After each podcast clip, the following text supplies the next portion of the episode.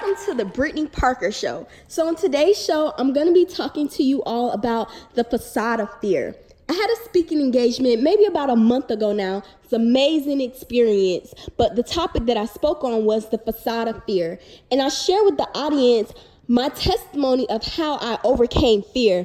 And for me, this was big because so many people struggle with fear to the point where it stops them from pursuing their dreams, their goals, all the ambition that they have, like bottled up inside of them. It leaves them paralyzed and crippled. And I overcame this, and I want to help you all overcome this too. The thing is, overcoming fear sometimes it's not easy, but the first steps that I took was to pray. I pray and I ask God, you know, remove the spirit of fear from me. I really need help to do what you are calling me to do. And I had been praying and asking God to reveal to me my purpose. And when God began to reveal to me my purpose, I won't lie to you, it made me uncomfortable. At first, I was super excited. I was like, yeah, God, I could do this.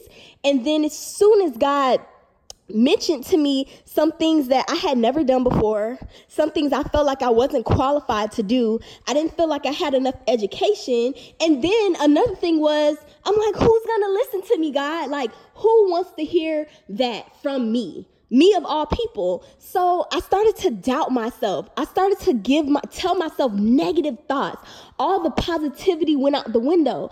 But as I began to pray and I asked God to remove the fear from me, slowly but surely I started stepping out on faith. And I realized that my next step is to take action. So I would take massive actions to conquer fear. And that is one of the best things you can do. Pray about it and take massive actions. These massive actions are your step of faith. When you take one step, God will take two. So I just want you all to trust in God, believe in your journey, trust your journey, and trust God to do what He has said that He will do.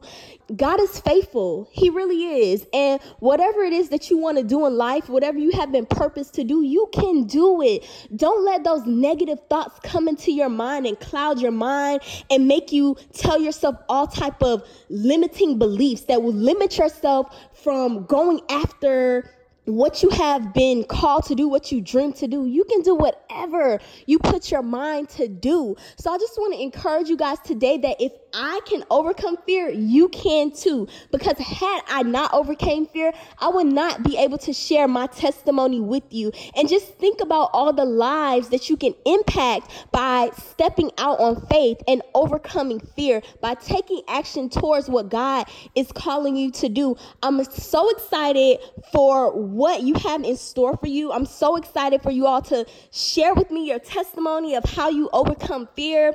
I thank you all for tuning in. I hope something that I have said today will launch you past the point of fear and into your destiny.